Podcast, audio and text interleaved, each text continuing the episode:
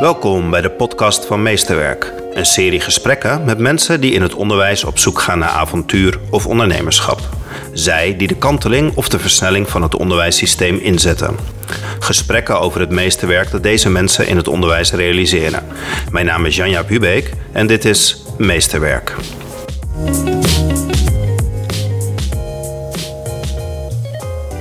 Victor, Hey Jan-Jaap, hey, welkom in de podcast. dankjewel. Ik fietste hier naartoe, Victor. We zitten midden in de stad, op de Prinsengracht, in het oude Paleis van Justitie. Op een mooie plek. Ik fietste hier naartoe en ik besefte me dat ik de afgelopen twee weken stond deze afspraak in de agenda. En er komt één beeld de hele tijd bij mij terug, Victor. En dat is het, eh, een boek die ik echt heel vaak gelezen heb als kind. De Hobbit. En daarin speelt Gandalf. En ik heb al twee weken het idee, ik ga bezoeken bij Gandalf. Wauw. Herken jij je in het beeld van Gandalf, Victor? Ehm, in de, het is een soort van eh, een wensbeeld. Een, eh, ik vind hem wel een rolmodel. Ja? Zeker, ik, eh, ik, vond, ik heb een tijdje dat ik dacht, toen ik 14, 15 was, dat ik een pad van acteur wilde bewandelen. En ehm, Ian McKellen, die Gandalf speelt, vond ik echt een prachtig, indrukwekkend figuur, zeker als Gandalf. En toen was ik ehm, als een soort van ehm, missie naar Londen gegaan, of om een examinatie in eh, Shakespeare eh, monologen af te leggen. Dat waren drie examinaties, eh, elk, elk, keer, elk jaar één. En toen had ik een, een speech uit Richard III, die Ian McKellen heel erg indrukwekkend doet, geleerd. En eh, dat, daar, had ik maanden op geoefend. En ik probeerde ook een beetje te klinken als Ian McKellen, dus een beetje als Gandalf.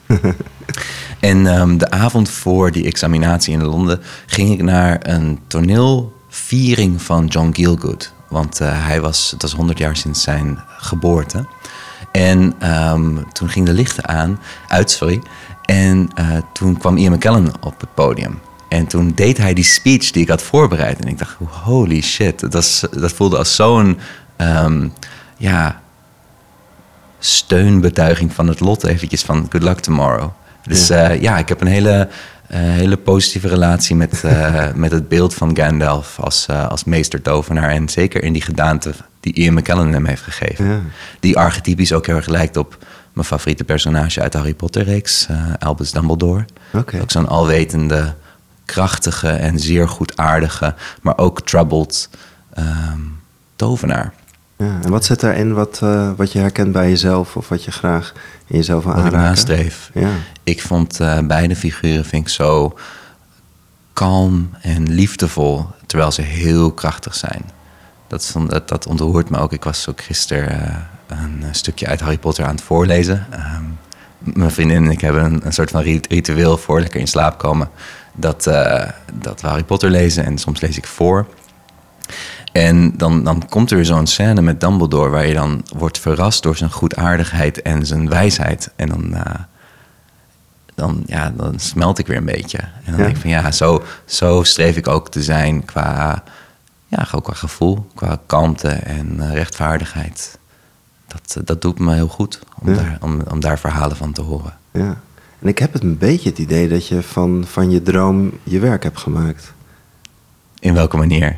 Nou, ehm, eh, ik heb, eh, ik denk twee, drie weken geleden ben ik op bezoek geweest dat jij in eh, de onderzeebootloods in Ja. Rotterdam. eh, ja, dat was even een, uit, uit, een uitstapje voor mij terug naar, naar die droom. Dat was een, een droom die ik niet heb voortgezet van acteur willen worden. Ehm, ik, ik heb wel ontzettend genoten van in Londen die ontwikkelingen, al die examinaties. Ook veel eh, summer schools, eh, bij RADA gedaan. je bent daar ook echt acteur geweest. Nee, niet, niet als, eh, niet, niet als carrière, meer als dat ik een tijdje daarvoor heb ge- gestudeerd of naar, naartoe heb gewerkt. Ehm, maar ik merkte dat ik gewoon dingen wilde maken. Dat ik eigenlijk veel meer neigde naar producent zijn. En dus toen, voordat ik had kunnen kiezen om echt acteurschap na te streven, ben ik films gaan maken. En ook ehm, eh, filmopleiding gaan doen. Dus ehm, ik, werd al, ik was eigenlijk te onrustig en wilde gewoon dingen maken in plaats van afwachten op rollen of dingen die, eh, waar je voor gevraagd zou worden. En dat is ook überhaupt iets wat, eh, wat ik moeilijk vind aan vrienden die acteurs zijn, dat ze zo afwachtend moeten zijn tot er een rol op hun pad komt. En ik probeer altijd te adviseren van, weet je, bedenk wat is een rol die je graag zou willen spelen.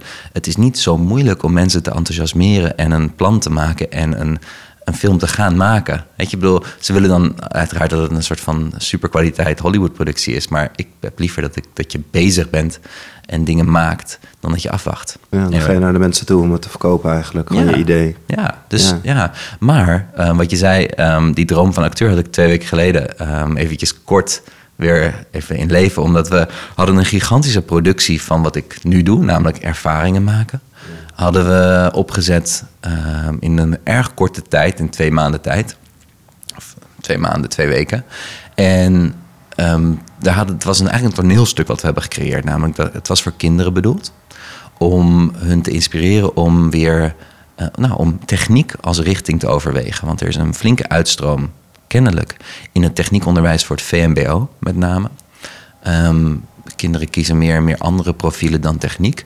En de normale gang van zaken van het, het proberen te charteren, harten te winnen voor techniek is in de vorm van speciale lessen of eh, exposities, ehm, ehm, bezoekjes aan bedrijven. En doesn't do the trick, leek. Dat, Ja. dat, dat, dat, eh, tijd voor iets nieuws. En toen kreeg een vriendin van ons, Willemijn Felix, kreeg de opdracht om iets nieuws op te zetten. Om echt een immersive experience, dus een ervaring waar je helemaal in ondergedompeld wordt, eh, te creëren voor kinderen. En toen, eh, toen heeft ze ons gevraagd, Sherlocked, om dat vorm te geven en dat te produceren.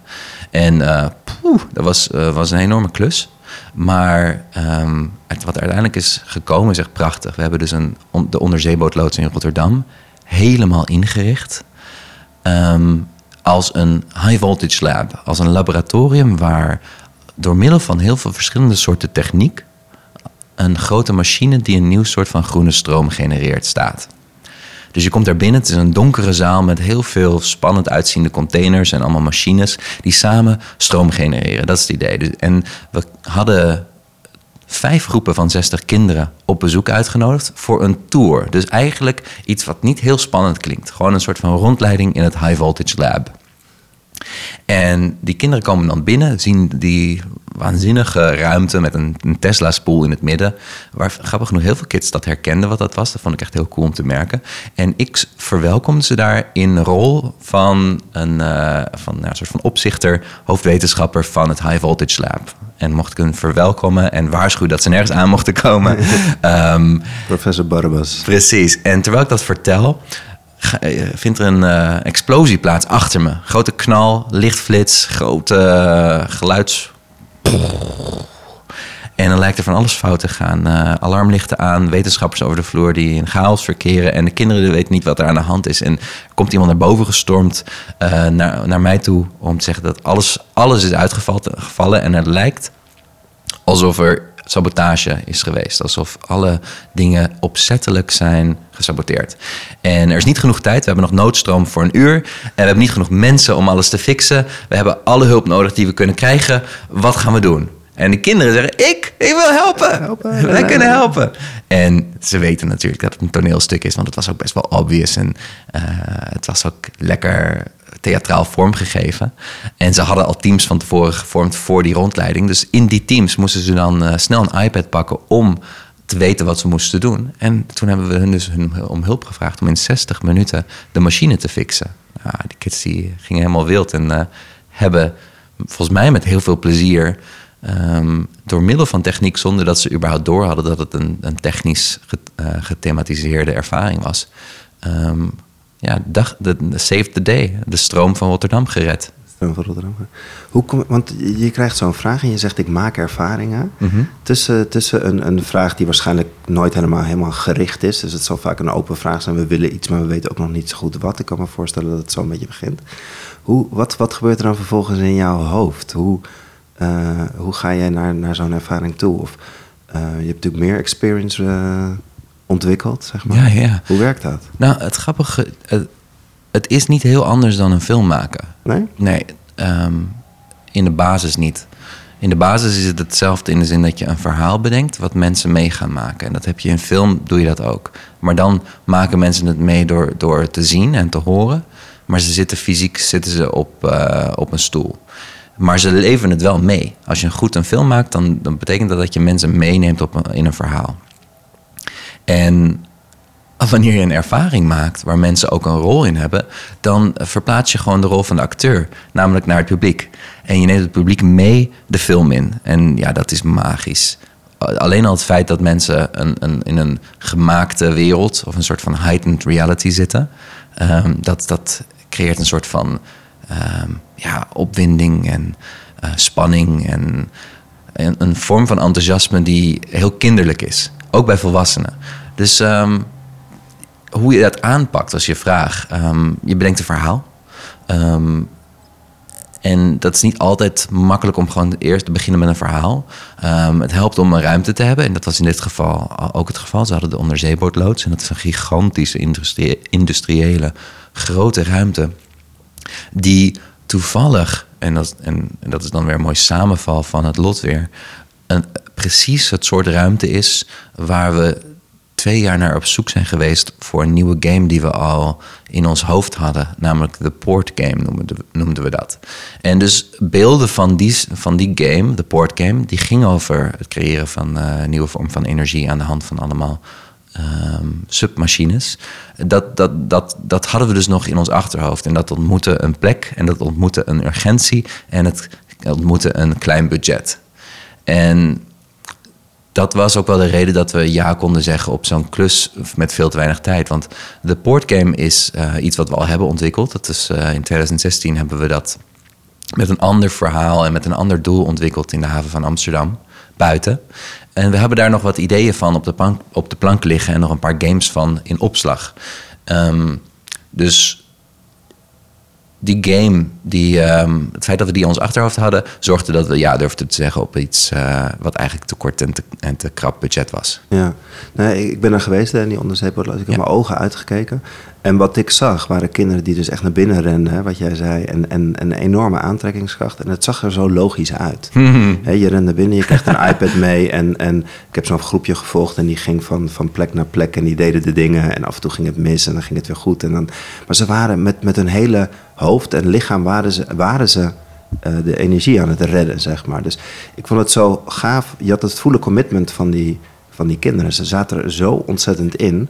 En nou ja, dat is hoe ik dan eigenlijk het liefst naar het onderwijs zou kijken, is dat je eigenlijk altijd zo aanstaat of dat je zo aangezet ja. wordt.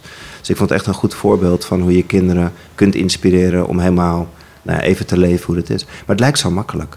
Ja, nee, het was niet makkelijk. Dat het ontzettend moeilijk is. Ja, dit was um, ook zo'n project dat, omdat het zo kort tijd was... Eventjes ter context, dat wilde ik net zeggen, bedenk me nu. De portcam die we toen hebben ontwikkeld, die ongeveer dezelfde schaal heeft... Um, ietsje kleiner zelfs, um, hebben we zeven maanden aan gewerkt. Dus zeven dat, maanden? Dat is drie keer zoveel tijd als wat we hiervoor hadden. En vijf keer zoveel budget hadden we daarvoor. Dus, dat we, dus het was zo krap en zo full focus. En er waren natuurlijk ook gewoon andere dingen in ons bedrijf die speelden. Um, dat, dat we geen tijd hebben gehad om te oefenen. Um, we hebben één run-through kunnen doen, godzijdank. Daar hebben we, heeft onze app-developer Thomas heel snel op kunnen schakelen en dingen kunnen aanpassen. Um, maar de, de, hoe noem je het? de kans op falen was heel groot. We hadden echt, ik, voor mijn gevoel we 30% kans dat het uh, helemaal niks, niets, dat het zou falen. En uh, doordat iedereen elk onderdeel zo veel verantwoordelijkheid voor nam, hadden ze heel veel sub-challenges gemaakt door uh, laten maken door uh, collega-ontwikkelaars van ons, of mensen met wie we graag werken.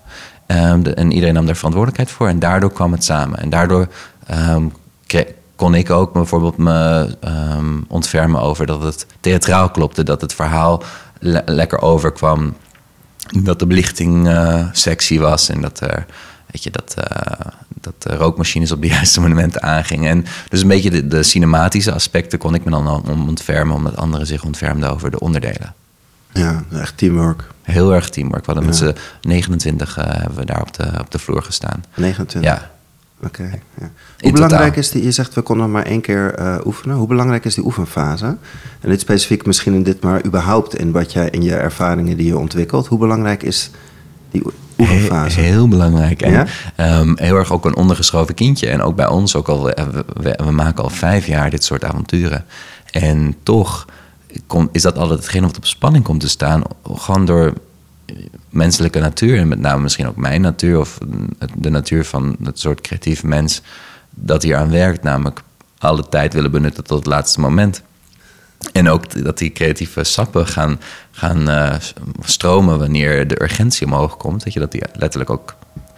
Uh, het creatieve sap in dit geval is dan adrenaline. adrenaline. Ja. Um, dus dan heb je, ja, dan wil je eigenlijk nog even doorwerken, maar dan moet je een run-through doen.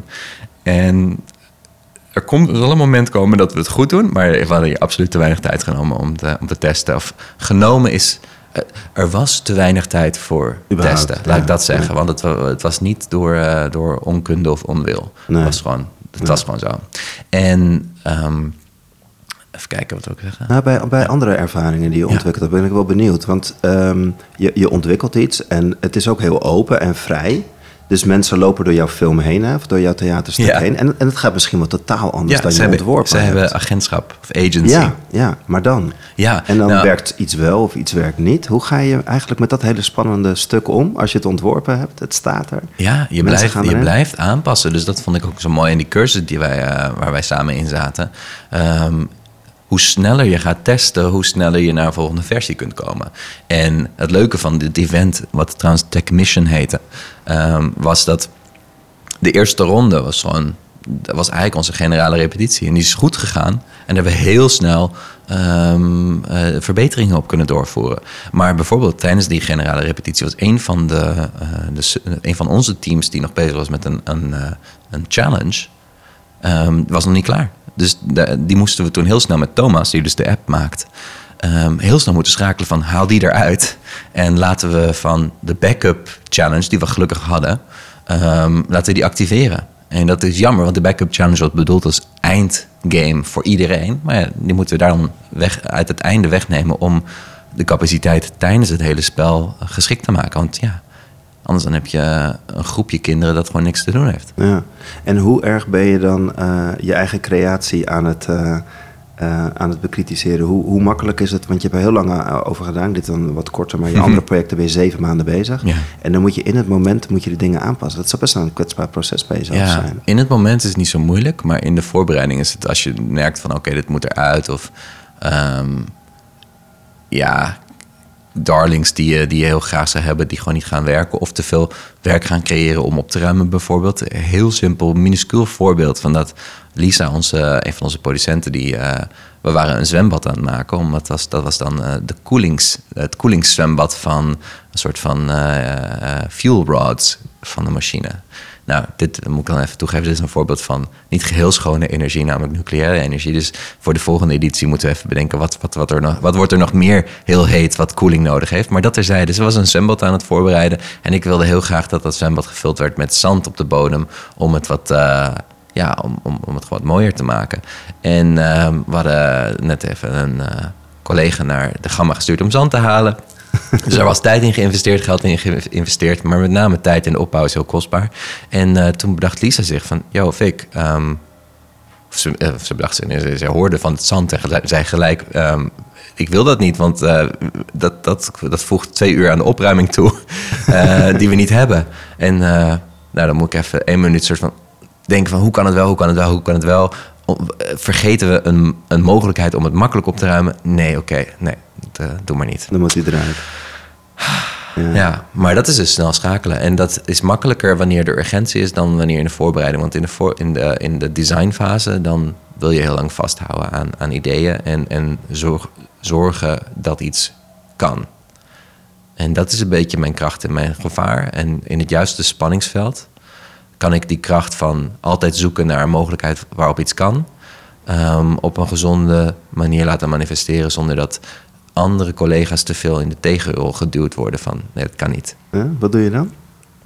Um, het helpt al om mensen te laten beseffen dat dat mijn aard is. Dat ik altijd zal zoeken naar een manier waarop het kan. Het helpt inmiddels vaak te hebben bewezen dat, uh, dat dingen kunnen. Um, een ander voorbeeld was de manier waarop ik jou benaderd voor dat project... was om uh, met een drone te vliegen uh, mm -hmm. in die ruimte. Mm -hmm. um, Uh, wat, wat ze dachten dat het niet kon. De ja. mensen van de zaal, de mensen die de ruimte verhuurden, dachten dat dat strikt verboden was. Um, maar om, om dan dieper te gaan graven eh, en te vragen van waarom is het verboden? Is het omdat er crashgevaar is? Nou, dat, eh, dat zou misschien met deze manier te kunnen te, omzeilen zijn. Of uh, heeft het te maken met dat het niet boven mensen mag vliegen? Nou, dat is oké, dan vliegen we niet boven mensen. Heeft het te maken met de drone-regulering in Rotterdam? Moeten we dat even checken? En het is, heel vaak denken mensen dat iets niet kunnen omdat ze hebben gehoord dat iets niet kan. En, dat, en het is, ik, ik word altijd wel excited van te kijken van hoe het wel kan wel kan. Even oprekken die regels. Wat is het precies? Oprekken het of gewoon kijken wat, uh, um, waar het misverstand zit. Ja. Wat was uiteindelijk het misverstand in dit geval? Het was dus een misverstand in dat de mensen die de techniek van de zaal uh, deden... die wisten dat het zou mogen en dat het moeilijk is, maar kan. Um, en de mensen die de zaal verhuur deden... aan wie mijn, met, met wie mijn producent communiceerde... die uh, dachten dat het verboden was. En... Um, dit was dan een andere producent uh, uh, die, die dat dan doorgaf. En dat, dat, en, dat, en dat nieuws dat verspreidt dan aan hun kant van de organisatie. Dus iedereen die ik het dan vraag, die zegt dan... nee, dat kan niet, dat mag niet. En dan, wanneer ik iedereen hoor zeggen dat het mag niet... maar ze weten niet waarom, dan, dan, dan word ik geïrriteerd. Ja, dan heb ik zoiets van... guys, um, geef me een reden of uh, ga uit de weg. uit de weg. Je hebt echt gewoon een doel voor ogen. Het kan. Ja, gaan het is maar één voorbeeld, maar het is, wel, het is wel mijn aard. En dan en ik moet leren om dat liefdevol te doen. En, uh, en, en, soms lukt dat. Ja, ja. ja dit zag er mooi uit. Hoe ben je eigenlijk uh, uh, een experience designer geworden? Wat is jouw, jouw pad geweest? En je, je vertelde net dat je in Londen het, het acteerpad van het was. Ja, Wat is, ja, het heeft ook met Londen te maken. Um, ik, maar even een tussenfase. Dus ik, ik, ik, wilde acteur worden. Dat, dat ging naar filmmaker, omdat dat actiever en ondernemender was. En toen heb ik drie jaar een filmproductiebedrijf gehad, samen met een van mijn beste vriendinnen. Um, zij dan producent en ik meer regisseur. We hebben veel filmpjes gemaakt, heel veel lol gehad daarin. En um, toen, toen maar het, was ook moeilijk, want we hadden, het was moeilijk om geld te verdienen. Uh, ik denk dat het nu iets makkelijker zou zijn, maar nu video zoveel meer deel van het web is. Maar anyway, dit was 2008. En um, ik kreeg gewoon heel erg de smaak te pakken van dingen opzetten. Dus toen kreeg ik een idee voor een app. En toen ben ik dat gaan ontwikkelen met mijn spaargeld. En dat is, is heel kort een succes geweest. Um, we hebben op nummer 1 van de App Store gestaan. Maar een app ontwikkelen, ja, dat was wel cool. maar een app ontwikkelen is zo moeilijk en het kost zoveel tijd. En ik wist ook niet hoe je investeringen op moest halen. Achteraf had ik dat eh, relatief makkelijk kunnen doen, met, zeker met de positie waar we op toen stonden. Maar dat wist ik niet. En um, toen op een gegeven moment toen was het gewoon zoveel beuks en zoveel werk om het nog te onderhouden. En ik had er al zoveel geld op verloren, eigenlijk al mijn geld, dat ik er geen energie meer van kreeg. Dus toen ben ik ermee gestopt. En toen had ik een ideetje voor iets anders, waar ik wel energie van kreeg. En iets wat ik snel zelf beter kon begrijpen. Want zo'n app maken, daar moest ik mensen voor inhuren die ja. programmeerden, wat, wat helemaal niet in mijn aard past. Uh, waar ik ook niet, niet gefocust genoeg voor ben. Ehm, om te coden. Dus dat was, voelde ik me heel afhankelijk in. En toen kreeg ik een idee waar ik niet afhankelijk in was. Namelijk het uitsnijden met een laser van MacBooks. En ehm, dat kon ik zelf doen. Ik wist hoe je lasers aanstuurde. Ik, wist, ik had een gevoel van wat er ongeveer nodig was. En dit is weer een voorbeeld van wat mensen dachten... Ja, dat kan nooit, dat is veel te gevaarlijk voor zo'n MacBook. En ik had het gevoel dat het wel zou kunnen. En toen heb ik een anderhalf jaar onderzocht met verschillende producenten... van hoe kun je een, uh, een MacBook-scherm veilig uitsnijden, zodat er een andere vorm licht geeft. Dus dat, je hebt dat lichtgevende appeltje, wat zo iconisch is bij de, bij de MacBooks van de vorige generaties. Um, en ik dacht, nou, dat is het licht van het scherm. Dat was de ontdekking daarvan. Het licht van, het, van de backlight van het scherm is het licht dat het appeltje licht geeft. Dat kun je ontdekken door gewoon het scherm zachter te zetten. Dan zie je dat het appeltje ook zachter werd.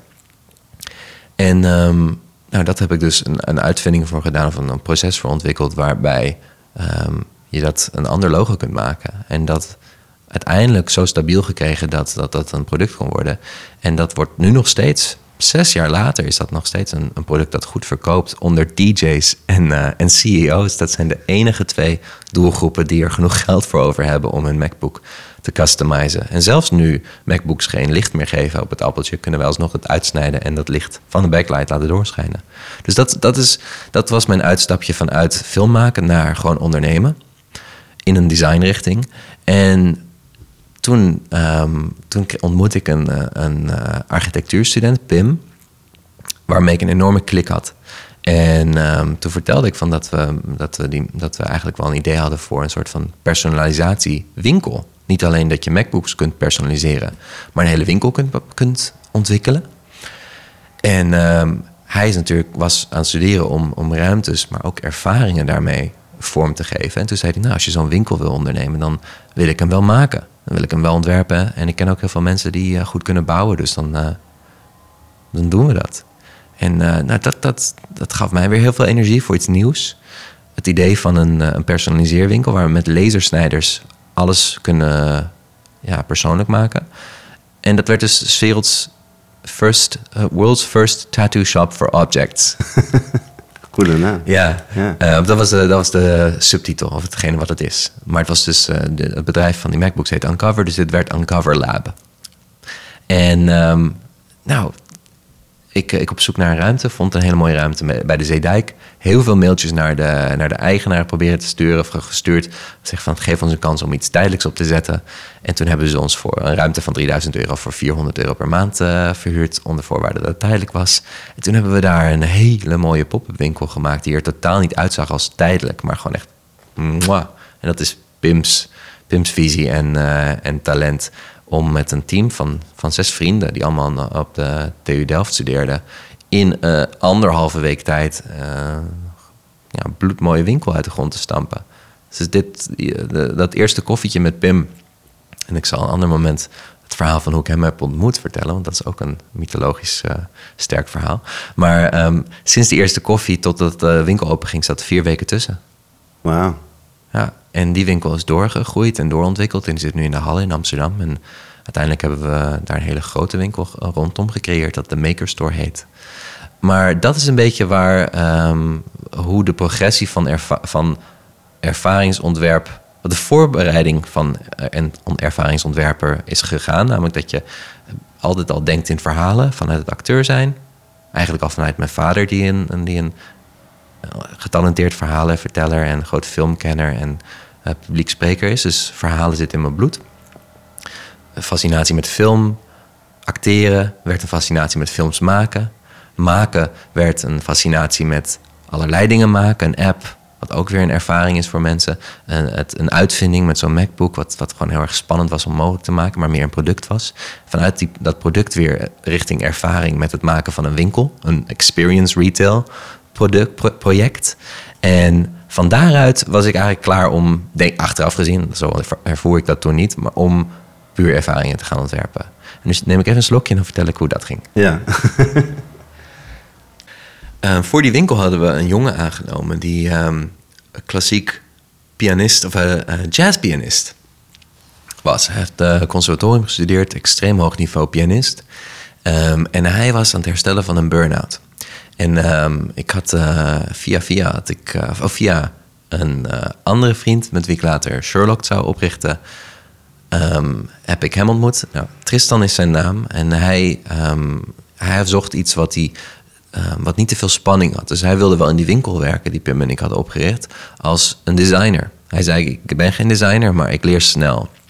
En toen dacht ik, nou, we hebben eigenlijk wel een designer nodig om zo'n lasermachine te opereren. Maar ik vind je heel erg fijn en heel erg prettig. Dus Tristan heeft iets heel bijzonders en heeft een ontzettend um, krachtige en zachte energie gecombineerd. Wat eigenlijk wel, wat, wat, nou, waar ik dus al heel erg van geniet, al in verhalen van Gandalf. Maar Tristan heeft ook zeker iets tovenaarachtigs.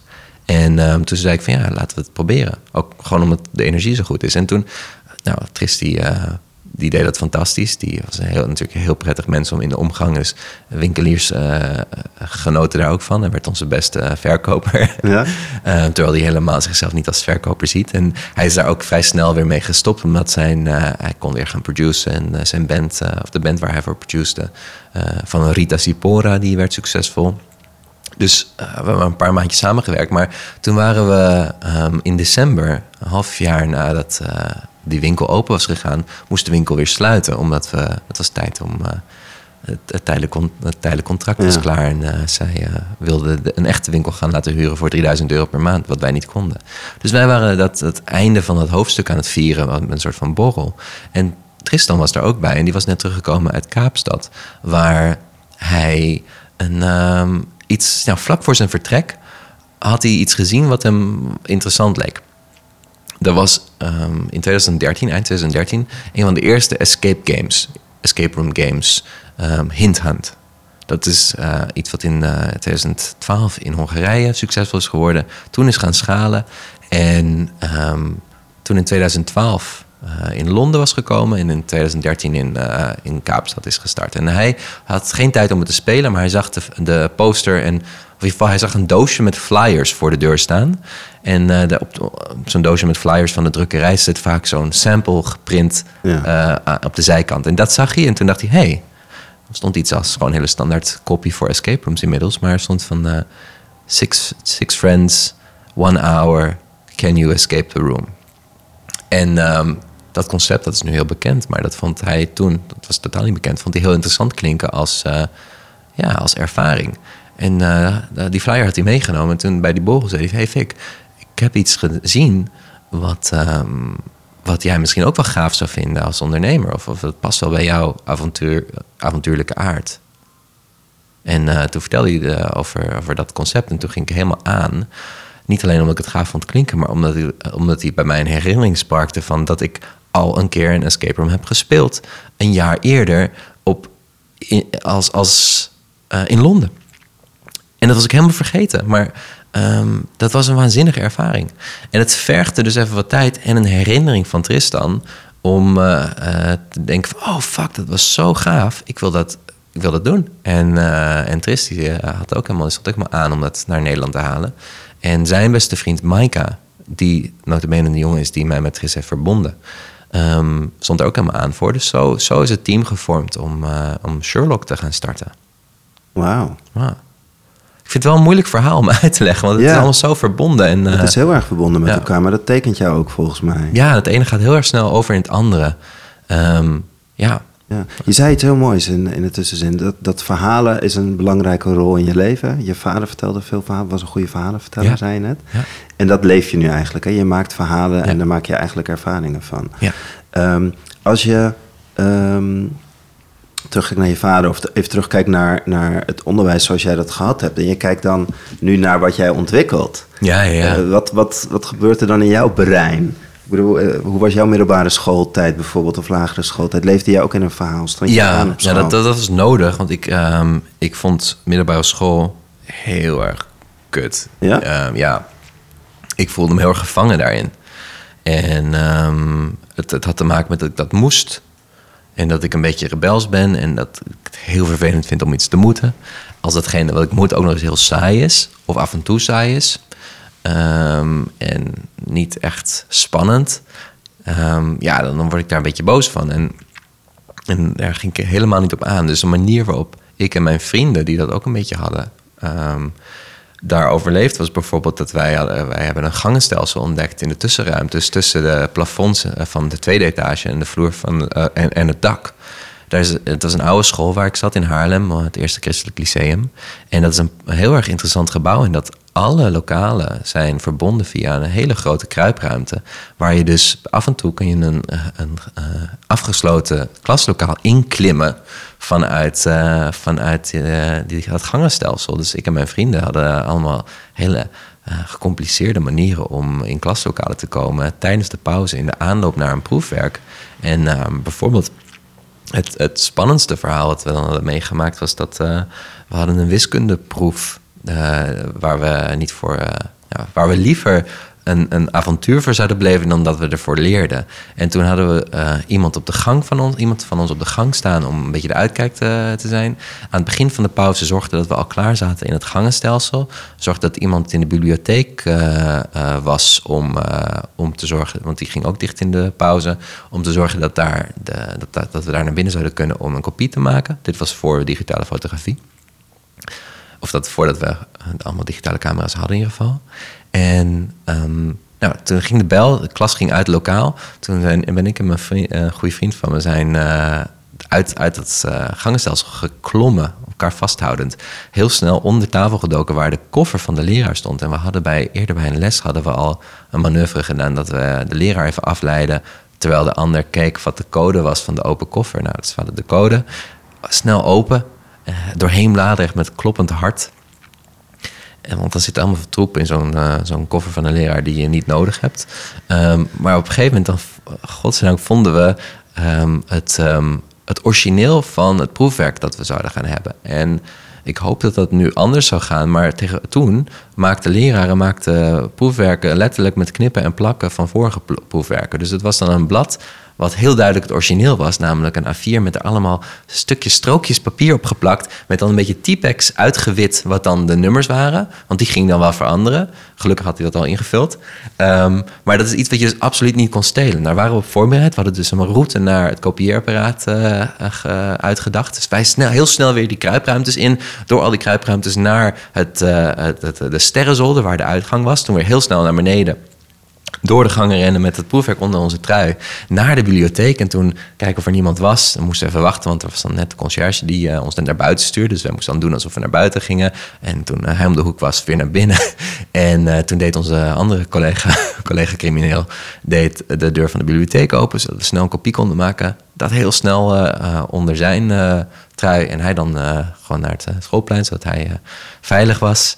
En wij weer heel snel de kruipruimtes in om terug, te, terug te brengen. Maar toen ging de bel. en toen gingen alle kinderen weer de school in. En ontstond er een, een, een wacht, een groepje bij de deur, wat heel zichtbaar was, want het was een glazen klaslokaal. En wij konden, we durfden nog net wel uit die kruipruimte te, ons te laten zakken. Maar toen, toen wij bijna uh, de koffer weer open gingen doen, ging de deur al open van de leraar die naar binnen kwam. En uh, een van onze vrienden die probeerde hem dus een beetje weg te houden bij, bij, zijn, bij zijn bureau. Maar hij ging gewoon zitten. Dus wij stonden echt met een paar centimeters van zijn benen af onder tafel. Terwijl allemaal kinderen de klas in kwamen. En um, moesten dus heel voorzichtig Terwijl gelukkig ja, een van zijn vrienden ook probeerde een beetje rommel te maken aan de andere kant. Op een gegeven moment toen uh, ging er, eh, stootte hij zijn tafel om en toen ging de leraar dus opstaan uh, om, om dat ja, op te lossen. En uh, toen we heel snel de koffer kunnen openmaken, het proefwerk er weer ingedaan, dicht gedaan en gedaan, ja, gedaan alsof we daar al lang zaten. Het is eigenlijk je eerste escape room geweest. Ja. Zo klinkt het. Het was een enorme escape room. Ja. maar krijg dan ook meteen ideeën van... Victor, we moeten jou eens loslaten in een school... om die, om, het, om die hele school eens anders in te richten. Want het doet een heel ander appel aan jou... op het moment dat je zo door een school heen gaat... dan dat je alleen maar in een stoeltje gaat zitten... en dat wiskundeproefwerk gaat maken. Ja, enorm. Ik vraag me wel af van hoe... Ik was dus een beetje rebels, dus ik had dit nodig onder andere ook heel veel andere dingen.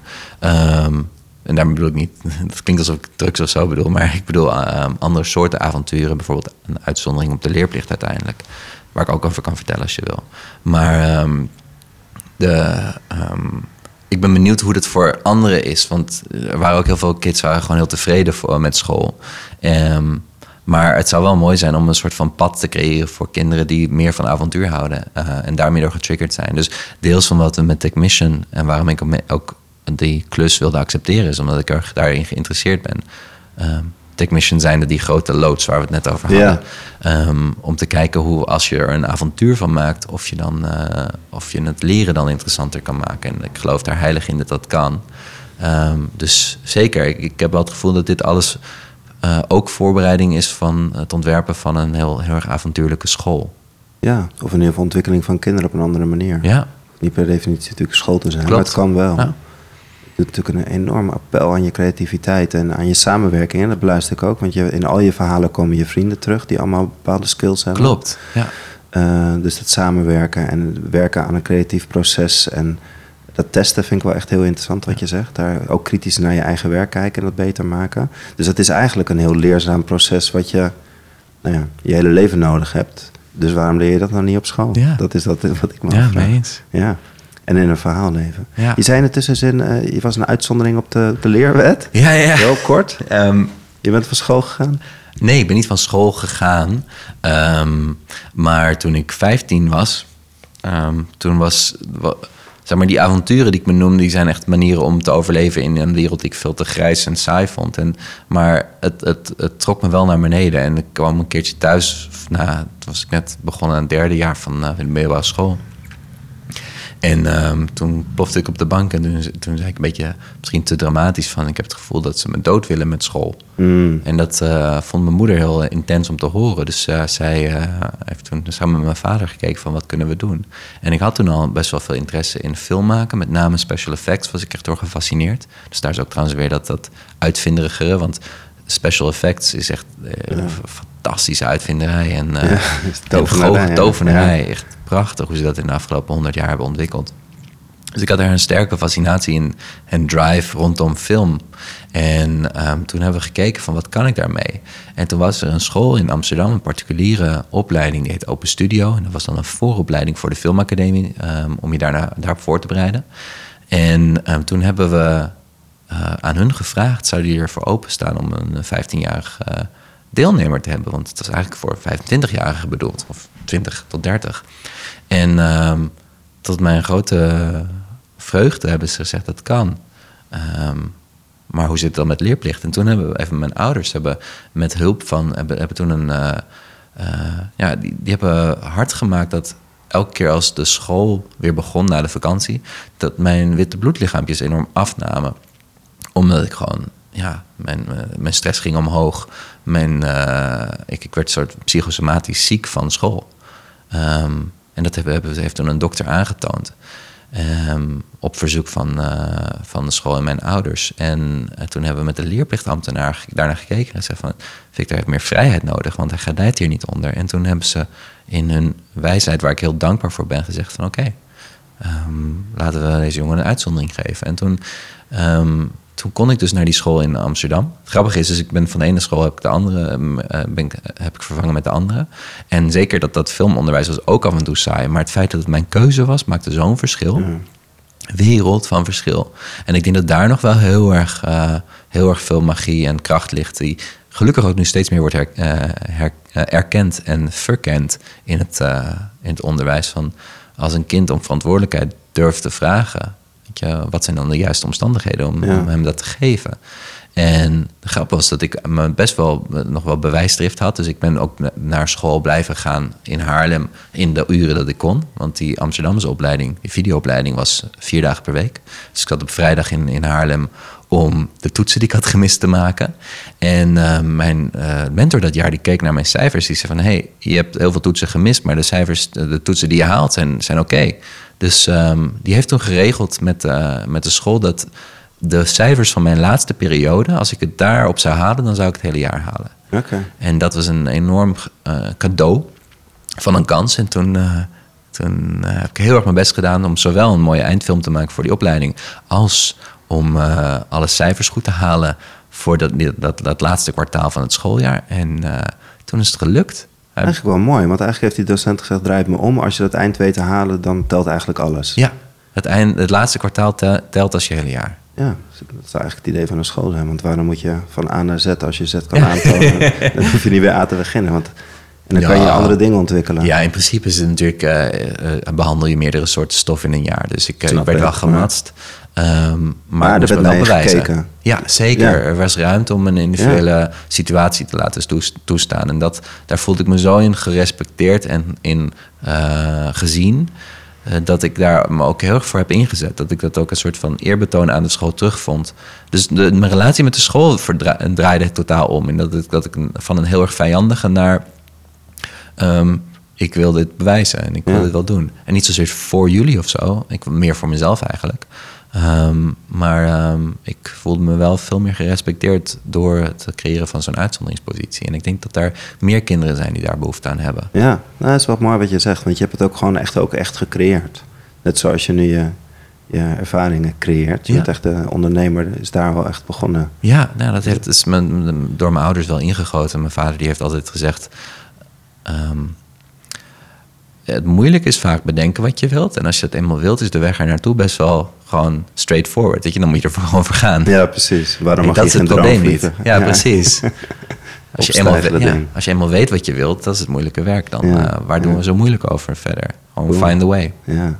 Hey, laatste vraag, Victor. Volgens mij, ik heb het idee dat, het nog, dat je nog uren door kan praten. Mm -hmm. Maar als jij nou, want je zegt van ik ben een ondernemer, ik wil het zelf ook wel ontwikkelen. Wat zou jij nou zelf, welke droom heb jij zelf nog dat jij heel graag eh, ergens zou willen ontwikkelen. Mm. Je draait het ook om volgens mij. Je gaat ook naar de mensen toe met, met een goed idee. Niet alleen maar dat ze naar jou komen. Ja, zeker. Als jij nou ergens eh, gewoon de vrijheid krijgt, waar, waar ga je dan eh, een ervaring bouwen? Ja, nou, ik, ik, ik heb nog wel de droom om een, om een leer. Een, je, je zou het een school kunnen noemen, of, maar, of, of, of een soort van. Dat beeld van Professor Xavier's School for Gifted Children, of in de, in de X-Men, weet je, dus een, Ja. een, een avontuurlijke plek voor, voor jonge, jonge kinderen of wel jonge mensen om, eh, om te leren, maar ook om, om zichzelf te ontwikkelen. Dat, ja, dat, is- dat zeker. Ik denk misschien over een tijdje. Ik, ik- voor nu voelt het nog eh, heel erg gaaf om gewoon echt avonturen te maken. Zonder dat, dat doel voor ogen te hebben. Maar ik neig daar wel steeds meer naar. Dus ik, ik vermoed dat ik meer en dat we meer van dat soort betekenisvolle ervaringen gaan maken, zoals Tech Mission. Eh, maar ook Blue Mirror, waar we een, eh, een game maken waarbij. Moet ik eventjes even op dat voorbeeld ingaan? Ja. We hebben een visie voor een game waar we ook fundraising voor aan het doen zijn nu. Om een, een escape room te maken waarbij die eigenlijk een tijdcapsule is. Je krijgt, je krijgt de knoppen en schakels en alle dingen die invloed hebben op het klimaat, op de ecosfeer, krijg je te bedienen. Dus je speelt een soort van god als groepje. Een groepje van vijf gaat daarin in een soort van zeecontainer. En het is een soort van Star Trek Starship control panel van de wereld. En je kan beïnvloeden hoeveel mensen in welke landen vlees eten. En hoeveel vluchten er per jaar plaatsvinden. eh, en op welke brandstof die vliegtuigen vliegen. Ehm, of er kolen worden gestookt voor, eh, voor elektriciteit. Of dat het eh, nucleaire energie is. Of dat het allemaal wind en so- solar is. Je kan de energiemix kan je, kan je beïnvloeden. Alles wat invloed heeft op onze, op onze ecosysteem. Maar je zit ook in een tijdcapsule. In de zin dat je elke seconde gaat er een seizoen voorbij. Dus je raced naar de toekomst. Dus je hebt niet veel tijd om alles te fixen. Want zoals het eh, IPCC ook eh, net heeft aangekondigd... we hebben nog twaalf jaar om alle negatieve tendensen om te keren... om het getijden te, eh, te keren voordat het onherroepelijk te laat is. Voor, voor onze biosfeer. Nou, dat is een vrij urgente boodschap. En dit proberen wij meer voelbaar te maken. Want je zit dus in die tijdcapsule. En naarmate je de tijd vordert en je probeert shit te fixen, ehm, wordt het ook steeds moeilijker om te fixen. Want de toendra smelt en daardoor komt, eh, of de, de permafrost smelt en daardoor komt allemaal methaan eh, eh, vrij, waardoor, waardoor het weer moeilijker wordt om, om de broeikas, eh, het broeikaseffect tegen te, te houden. Ehm, het gaat ook in die ruimte wordt het warmer, waardoor het ook onprettiger wordt om te denken. Het gaat stormen, waardoor het moeilijker wordt om bij sommige dingen te kunnen. En op een gegeven moment, rond 2057, ehm, begint het water zodanig te stijgen dat je ook echt in die ruimte water krijgt aan je voeten. Te dus je kan bepaalde knoppen die vallen dan uit. En, ehm, en, en de urgentie gaat alleen maar hoger. Want ja, letterlijk, het, eh, het water stijgt je aan de knieën.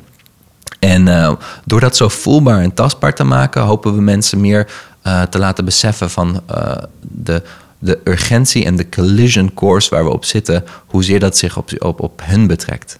Want de twee moeilijke dingen van klimaatverandering is dat het lang duurt en dat het zo groot is dat het niet een individueel probleem voelt. Ja.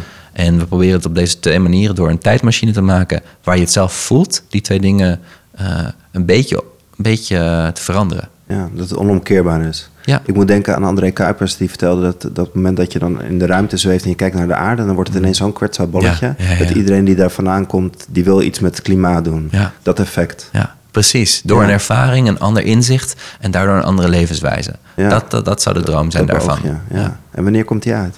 Nou, we zijn er nu nog voor aan het sparen. Het is, een, aan heel, het sparen. het is een heel dure ervaring om te maken. Ja. Ehm, het is onze duurste project tot nu toe, wat in totaal rond de 4 ton gaat kosten. We hebben wel flinke bijdragen van eh, economische zaken, eh, Prins Bernhard Cultuurfonds. En we zitten nu op eh, bijna 2 ton, dus zit op de helft. En eh, vanaf het moment dat we het, eh, het, het doelbedrag hebben gehaald. Dus trouwens op bluemirrorexperience.nl. Dus Ja. mocht, mocht je dit horen Ja. en een manier Nou, weten. kan het onderwijs bijdragen? Ja, zeker, want het is een onderwijservaring. Ehm, de- dan heeft het maar vier maanden nodig om te maken. Wauw. En dan als eerste komt Thierry Baudet. eh, ja, nou, goed, zeker. We hebben heel erg eh, de wens om het ook eh, om het in Den Haag te, te hosten. Want het is een mobiele ervaring. We kunnen hem verrijden. Oké. Ehm, in Den Haag te hosten om alle politici er doorheen te halen. Ehm, maar ook langs scholen. En, maar op zich bij kinderen ligt het probleem niet. Die snappen wel dat het een leven Maar die is. staan dat- al in Den Haag op het. Malieveld, toch? Nee, het is helaas de, de oudere generatie die nog wel veel touwtjes in handen hebben. Nu nog. Die nu nog de kans hebben om het of, of het getijden te keren of het behoorlijk op te fucken. Ja. Dus eh, ja, De kop moet nog uit het zand getrokken worden. ja. Ja. Gaaf, man. We zouden een half uurtje praten. Volgens mij is het voor geen meter gelukt. Sorry, nee, we zijn op een uur. Oeps. Hey, super dankjewel, Victor. Graag gedaan, dankjewel. Ja.